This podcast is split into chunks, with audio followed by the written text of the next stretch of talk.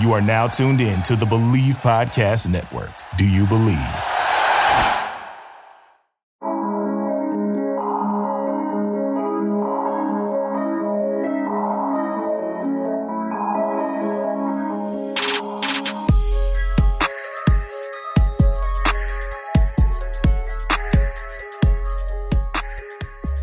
Hello, and welcome back to Believe in FSU Football podcast. This is your host, Robbie Bagnardi. Post National Signing Day. Obviously, the Travis Hunter thing. That sucked. That was not fun. I did not enjoy that. Like, I woke up and started seeing the rumors, and I was like, there's no way. like, I was just like in complete disbelief. And so, go on Instagram, and it's like noon, and I see on his story Travis Hunter. He's got uh, his announcement set for 12:05, so I'm watching the IG live. And as soon as I saw him in a black jacket, I knew that that's an. I, at that point, I knew he was flipping because the fact that he was wearing nothing FSU and he took all the FSU stuff off his Instagram, it just BS, man. I mean, that's you know, Deion goes to Barstool, who he also works for in addition to being a head coach, and cooks up uh, an IL deal with you know, Barstool's primary sponsor, Penn Gambling, and that's who Travis Hunter sends to deal with. It's just, it's suspect, bro. I mean, I get it. Like, I understand it. It just, that really came out of nowhere. You know, we had a game changer locked in until the last second. You throw a hundred, hundred, $1.5 million at a kid and tell him, hey, you come to school here, you get this. And, you can, you know, flaunt the HBCU message in lieu of, of answering the actual question about the money. I get it. I understand it. I don't like it, but I understand it. Um, I think conditional NIL deals are definitely a slippery slope. You know, you come here and you get this, but only if you, you only get this deal if you go there.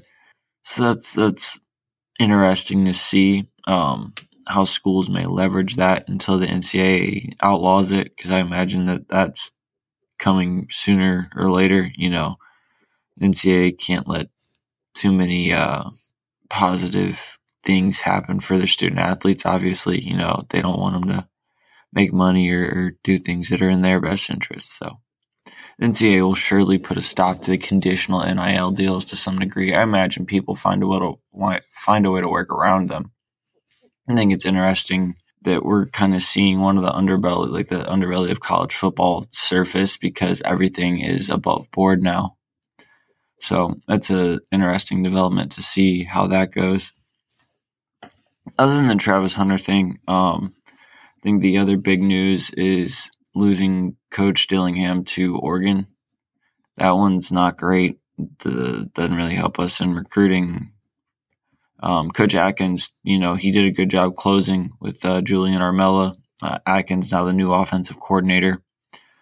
So, um, I don't know how good of a play caller Atkins is. I believe he was the offensive coordinator of Charlotte before we hired him as the offensive line coach here. I think he has play calling experience. To be honest, I have not taken the time to look it up. Um, let's see how we do. I, I mean, there's plenty of time before the season starts to speculate about what he might do and how he might orient his offense. Um, but we did a good job on National Signing Day outside of the Travis Hunter thing. Uh, we got the guys that were committed to us. We also picked up Julian Armella and uh, Dante Anderson. You know, those were nice additions. A lot of depth and talent added on the offensive line. Obviously, the Armella addition was huge, getting a legit tackle prospect in this class with good length. Um, Sam McCall still signed. You like to see that. You know, he's a dynamic playmaker. Mortimer, Devon Mortimer flipped. That that hurt. You know, we got to be able to close on guys that we have committed already at a position of need for us. You know, there's no reason that he couldn't have come in and, and made an impact right away. He's a really good player, has some of the best ball skills in South Florida. He's really electric with the ball in his hands after the catch. It really sucks to not only lose him, but to lose him to a school that we're going to play every year, we're probably going to have to see him three to four times, realistically. You know, so that sucks. And our receiver room is already short on depth, and we don't have a ton of receiver targets. I don't really understand why.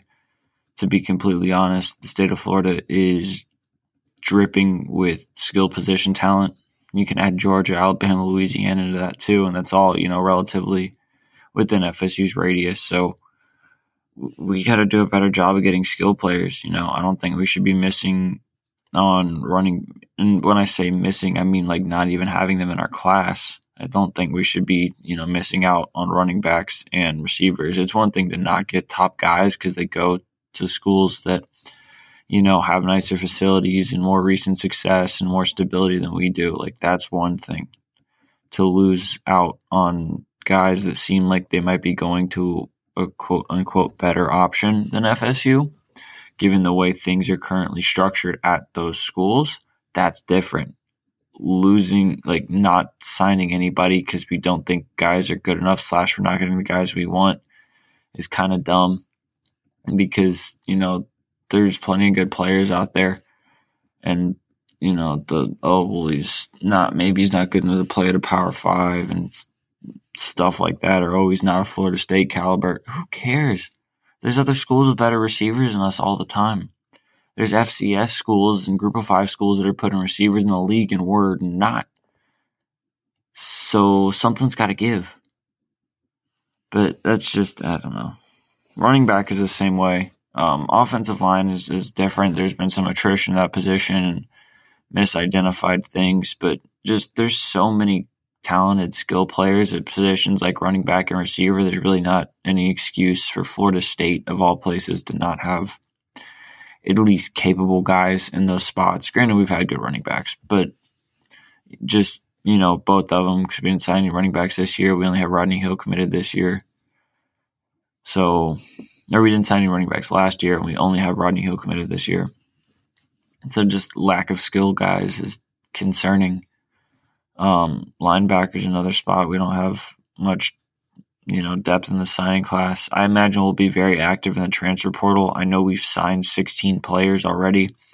Really not sure who else we're in on, like Jovantae Barnes, Kevin Coleman, but I don't really know who else outside of those guys. Uh, I don't think we're getting Coleman. I don't think we're getting Barnes. I thought we were going to get Nigel Kelly. I really did. But uh, once Mortimer wasn't going to come here, we knew we weren't getting Nigel And I think the only reason Nigel even goes to, to Miami is it was just the perfect mix of things with Cristobal going down there and taking that job because he was really high on Oregon and he liked Miami. Manny Diaz is there. So I think that just, you know, happened to be the perfect marriage at the right time for him. I know when he first decommitted, the general feeling was that he was going to come back, and then you know you could see that that faded over time. Uh, we missed on Marvin Jones Jr. too. He goes to Georgia. Uh, they uh, they made a run late in his recruitment. Uh, they weren't as involved as everybody else, but you know, they end up making that happen. I guess that's really just where he wanted to go. But it sucks to miss out on on those guys. You know, we just, I mean, going to Missouri to get a skill kid is interesting. Not that Kevin Coleman's not a really good player because he is. He's, he's a stud, you know. He's a game changer uh, with the ball in his hands and, and the things that he can do on the field. But there's plenty of, like I said, capable players Florida, Georgia, Alabama, Louisiana. We can stay in region and find guys that are more than good enough and take less uh, attribution of resources in order to properly recruit them. But that's just my opinion. I'm just a dude with a podcast who knows a couple things about recruiting here and there. But there's a lot of talented players out there. Um, I wouldn't be surprised if we still sign a few more high school guys, maybe circle back on some things and, and take some guys who haven't committed yet or maybe get involved in recruitments or guys we've been, you know, keeping in our back pocket as backup options, make sure we sign proper depth numbers for classes. But you don't want to just take guys to take guys, especially with the transfer portal being as well stocked as it is. And like I said, I expect us to be very active in there. Um, I th- I think we can fill a lot of positions of need. We definitely need to take multiple receivers They've already taken two transfer offensive linemen. I think they're both interior guys. Um, Kayden Lyles is definitely an interior guy. He's only ever played on the interior. Uh, Bless Harris played tackle, but I think he projects as an interior guy, but he may play tackle here, which is fine if he's good enough. But uh, missing out on Miles Frazier from FIU hurt. I, I thought we had a really good chance to get him, but you know things things go how they go. I imagine we'll be in the market for another tackle transfer at some point or another. Um, we could probably use a running back. We could definitely use a couple receivers. I don't think we need a running back, but I don't think it would hurt to take one either. But with Rodney Hill coming in, and then we still have Toafili, Ward, and Williams, I think we'll be all right as far as running backs go. Wouldn't be surprised if we take a transfer quarterback. Casey Thompson from Texas hit the portal recently. I think Jordan Travis is a very capable playmaker who can get us wins when he starts at quarterback, but I don't think that that should bar us from adding competitive talent. I think Casey Thompson would be a good add, just a name that's gone in there recently. Ricky Towns, another guy that I really like, but Casey Thompson's more of a dual threat. I think he kind of is what FSU fans want Jordan Travis to be not to take away from 13. I think he's a really good player, and there's a lot of things he really does well. He has like you know a certain grit to him, a little bit of moxie. He's a fighter. He's shown that he can keep the team in games. He got better throwing the ball as the season progressed. He does a lot of really elite things with the ball in his hand as far as being a runner. So you like to see all that stuff, but adding competition that could come in and play tomorrow would be really big. We haven't seen much from Tate Rodemaker. I like Duffy and what he does on film, but he's still a true freshman. I don't like the idea of playing true freshman just because I don't think it's necessary. Some guys are, you know, ahead of the curve and they do a good job. And if he ends up being one of those guys, that's, you know, super. That's great. Would love, love to see that if he can really do that at a capable, competent level. But you don't want to rush him if you don't have to. Um, on defense, we definitely need pass rushers. I mean, Keir Thomas is going to draft. Jermaine Johnson's going to the draft. Marcus Cushney hit the portal. So we definitely need some pass rushers. I think Derrick McLendon takes a step up. Obviously, we got the two freshmen we signed last year: Pat Payton, Pat Payton George Wilson, uh, Byron Turner should be healthy next year. He was signee last year. Then we got a couple guys in this class we'll you know we'll see how things go. We got a couple interior guys, Bishop Thomas and Daniel Lyons in this class as well, and it looks like we're returning Lovett and Cooper. So we should have good depth on the interior. Uh, Dennis Briggs should be back next year at some point. I believe he's dealing with an ACL. But we have options on the interior, but I think we definitely need to add some pass rushers in the portal. I know Jared Verse from Albany is a very popular name there's been so many guys in the portal. It's been hard to keep up with who some of the bigger names are, but I'm definitely going to crack down on looking at, at li- viable pass rush options for FSU. Um, there's a lot of receivers in the portal as well. We should definitely take two or three guys. I think we should focus on guys who have been productive regardless of level don't think that that matters a ton. Receivers one of those spots that if you can run good routes and catch the ball, then you're going to be successful and effective. You know, guys can have all the all the speed and all the length in the world, but if they don't know what they're doing on that field, you know, and they can't create separation, they're not much good to you as a receiver.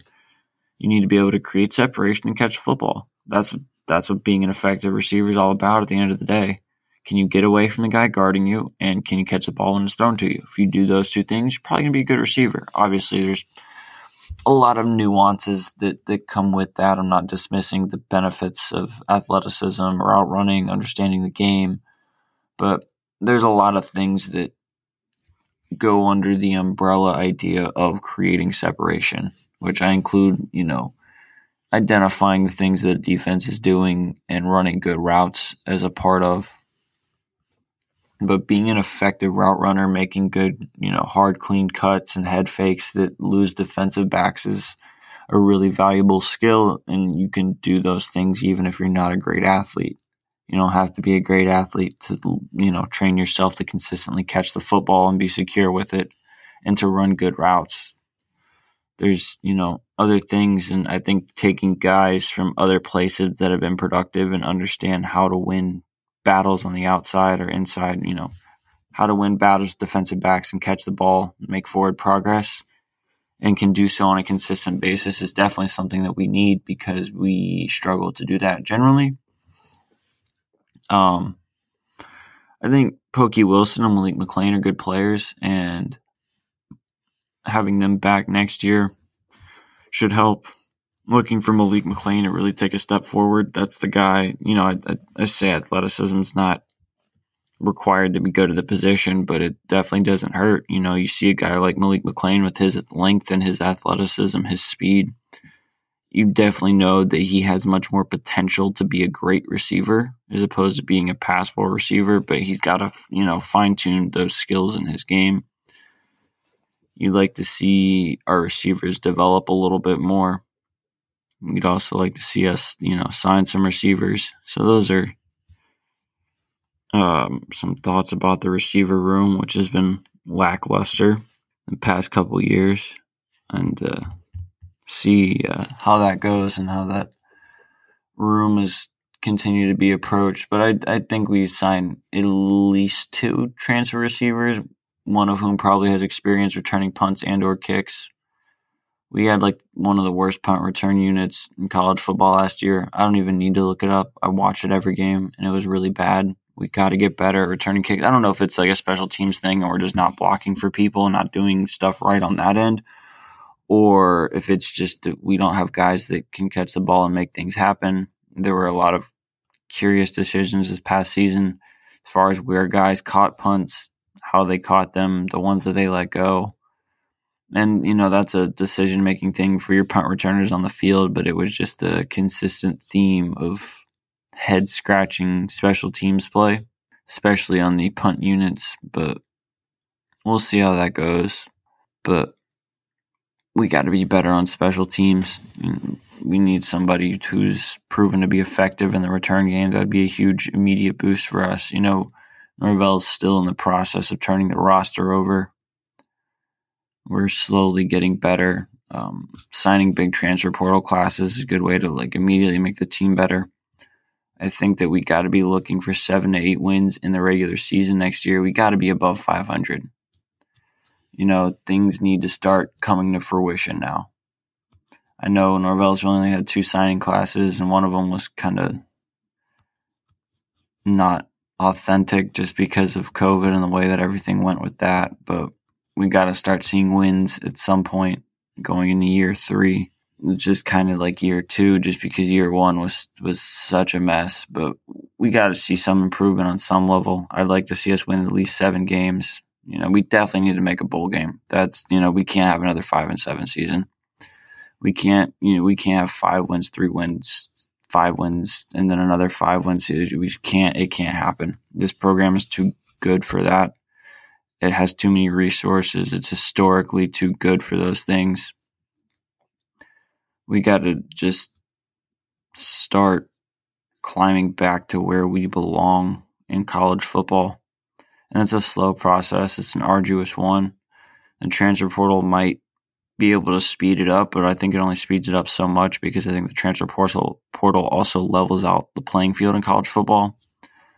So you got to deal with that aspect of it as well. But five to seven wins. I feel confident about this signing class. I know we felt good about it for a while uh, even going back to last year, I think we kind of knew that the 2022 class can be better than the 21 class. I think the 23 class will be really good as well. We've already got a, a few good players committed there. I, the staff recruits well. There's a couple positions that I mentioned, like linebacker and receiver, that have been kind of underwhelming. We're still a top 15 class in, in the nation. We might sign a few more guys. I don't think we're going to get any crazy big names. I wouldn't be surprised if we sign, you know, a couple more high school players. There's, you know, probably guys that are on the staff's radar that I wouldn't begin to know about. You've always got solid players that you keep in your back pocket. I'm sure there's a few guys out there that are good enough to play for us that didn't sign in the in the early signing period. And then, like I said, transfers. It'll be interesting to see where we go from here, how we shape this roster the rest of the offseason. I think we'll probably take a corner, considering that one of the corners that we thought we was to, we thought we were to get flipped to Jackson State. We did sign Arizona Thomas, and that was a big get. He's a solid player. McCall Thomas and Hunter would have been an unreal backfield to sign one one cycle, but you know, the platinum squad, quote unquote, lost its platinum member midway through signing day. Still, I, I honestly, it's kind of funny. Like it's ironic at my own expense as far as being an FSU fan and following recruiting, but it, it's pretty funny that the dude coined the term platinum squad and you know promoted FSU the the whole way through a signing period and told everybody he wasn't going anywhere and he was coming to FSU pulled a switcheroo on the last day, the biggest moment. He definitely he Lane Kiffin us is what he did. You know, Lane Kiffin said he wasn't going to LSU and he goes to USC. Travis Hunter said he wasn't going to Georgia and then he went to Jackson State. But I don't know. It just the way he kind of threw the hat off the threw the FSU hat off the stage was interesting. I'm sure he got wrapped up in the moment. You know, it is what it is. He's not coming to school here anyways. I'm not gonna split hairs over a kid throwing a hat off a stage. Just you know, thought it was funny, given uh, given how his recruitment went and and how committed he said he was, and the way everything uh, shook out. I wouldn't be surprised if he ends up transferring anyways. I mean, just it doesn't really make a lot of sense outside of the NIL deal. I mean, obviously the line he's using is, you know, I'm changing the culture. I'm going to an HBCU, you know, promoting those schools. But if that's what you were going to do, why would you not do that the whole time? Why would he have not made a bigger deal about his official visit to Jackson State? Because that was the only other official he took that besides FSU is Jackson State.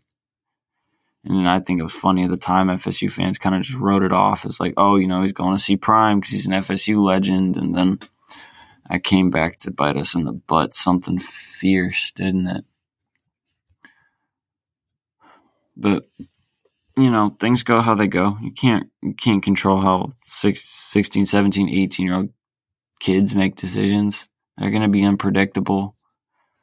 But it's it's all right. We'll survive as a program not getting Travis Hunter sucks after the way that it was all hyped up. You know, him acting like this was a place he was that he was going to be, and I think for a while that was the intent, and then things changed really late. But you just hate how that goes. You know, fans had their hopes up because we had had potential generational talent coming in here, but not everything's meant to be. It is what it is. It just it stings because he was committed for so long and it's Deion Sanders, an FSU legend of all people. But at the end of the day, Deion Sanders is prime time and he goes, you know, he marches the beat of Deion Sanders drum. And there is nobody bigger than to Deion Sanders than Deion Sanders. That's just who he is as a person. So he's always been, you know, you can see it clear as day. That's just Deion's about Deion. There's nothing bigger than Deion, And him doing this was, you know, a self promotion of sorts. Of, You know, look at me, I can sign the top recruit in the country. You know, this kid idolizes me, so I can cook up a deal that gets him to come play here and then act like that's not what it is. But it's all right. It's just, you know, venting a little bit frustrations of an FSU fan watching those things go down. It's definitely frustrating and it gave me this podcast to talk about stuff, so I might as well voice my opinion on it a little bit while I'm out here. But at the end of the day, there's nothing you can do but move on. You know, wishful thinking. Maybe he hits a transfer portal, ends up here for a couple years, anyways. We'll see how that goes. I, I don't think that that's overly far fetched. I don't know that he really wants to play three years playing in Jackson, Mississippi. in the SWAC, or maybe it's the MEAC. I'm really not sure which conference Jackson State's in. I know they did lose to South Carolina State. That's funny. Um, FAMU is obviously a superior HBCU because it's in Tallahassee. It's really all you need to know about that. You know, FAMU is a preeminent HBCU institution, and I like to see them do well alongside FSU. Just you know, love for the city of Tallahassee, but I don't know. I think if it was really about those things, that it would have been approached differently. But that's just my personal opinion. And obviously, the signing day flip after being committed for so long made huge headlines. But I think Travis Hunter decommitting and recommitting to Jackson State would have made huge headlines regardless of when it happened. But, you know, they got the, you know, Prime got to tease it on his little podcast and they got to stop the show and he got Portnoy to tweet about it. And there was all these other things. It was just, you know, an obnoxious display of wealth and influence. But it's college football. It's college football is a crazy, wacky place, and that's what makes it so fun and so exciting. And and sometimes those things come at your expense. That's okay. You got to learn to laugh at it. FSU is going to be fine. Travis Hunter's not a bad kid for doing what he did. I, you know, I understand the decision. If I was coming out of high school and somebody said, "Hey, you come play football here and you get 1.5 million dollars," that's hard to say no to. I understand it. I'm not mad at the kid, but just being an FSU fan and, and being a fan of his and the way that he plays, it sucks not to see him in garnet gold. That's really all there is to it at the end of the day, you know. And it sucks to kind of see Deion screw over his team or his school at the end of the day too. I think that hurts FSU fans a little bit, you know, because in their head they can't fathom that they would do something like that to FSU. So to see Deion do it when he's a legend to them, that hurts, you know. And people dismiss that a little bit, but you got to understand, like these people probably, you know, grew up watching Deion Sanders, and he was one of those first FSU legends. So yeah, they're hurt by that. I, I think it's pretty ironic that it was Deion of all people, and I'm not opposed to on retiring his number just because I think that it would be funny, and I think that those are the types of things that would get under Deion's skin. And obviously, he's under the skin of a lot of FSU fans, and I'm sure coaches. So maybe just, you know, poking and prodding at him and lessening his importance to the program might make him mad. And that might be funny because he made a lot of FSU fans mad. But that's just, you know, my take on it. Deion's one of those very self absorbed athletes, a diva, if you will. So that's how those things go. It's he's different than other coaches just because he's been such a prominent public figure for a long time and he has that you know that personality and that swag and it's fun when you're on Deion's side and then when he you know breaks one off on you it's it's not so fun. You know he intercepted one and took one to the house on his former school so it's it's not all fun and games. Watching prime time do that now but like I said is what it is. FSU will be all right. We signed a good class. I'll be back with a little bit more detail about the guys that we signed, um, do a film review, and really break down their strengths and where I think that they can help this team. Not sure where else we're going to go in this signing period as far as high school kids. I'll uh, see if I can dig up some more information, but I hadn't seen a ton when I was looking recently as far as uh, potential other targets to fill out the class. But I imagine that we're going to take a lot of transfer portal guys, and I think that that's something that we'll just update day by day. There's always new guys entering and exiting the portal, um, and there's a lot of talented players that people don't know about that probably come from lower levels. So the transfer portal is an ever changing element of college football, as is recruiting in general. But post national signing day, post offensive coordinator change, not the greatest week for FSU, but we still signed a good class, and I think we have a bright future. So it is what it is, and we will proceed. As always, go Noles.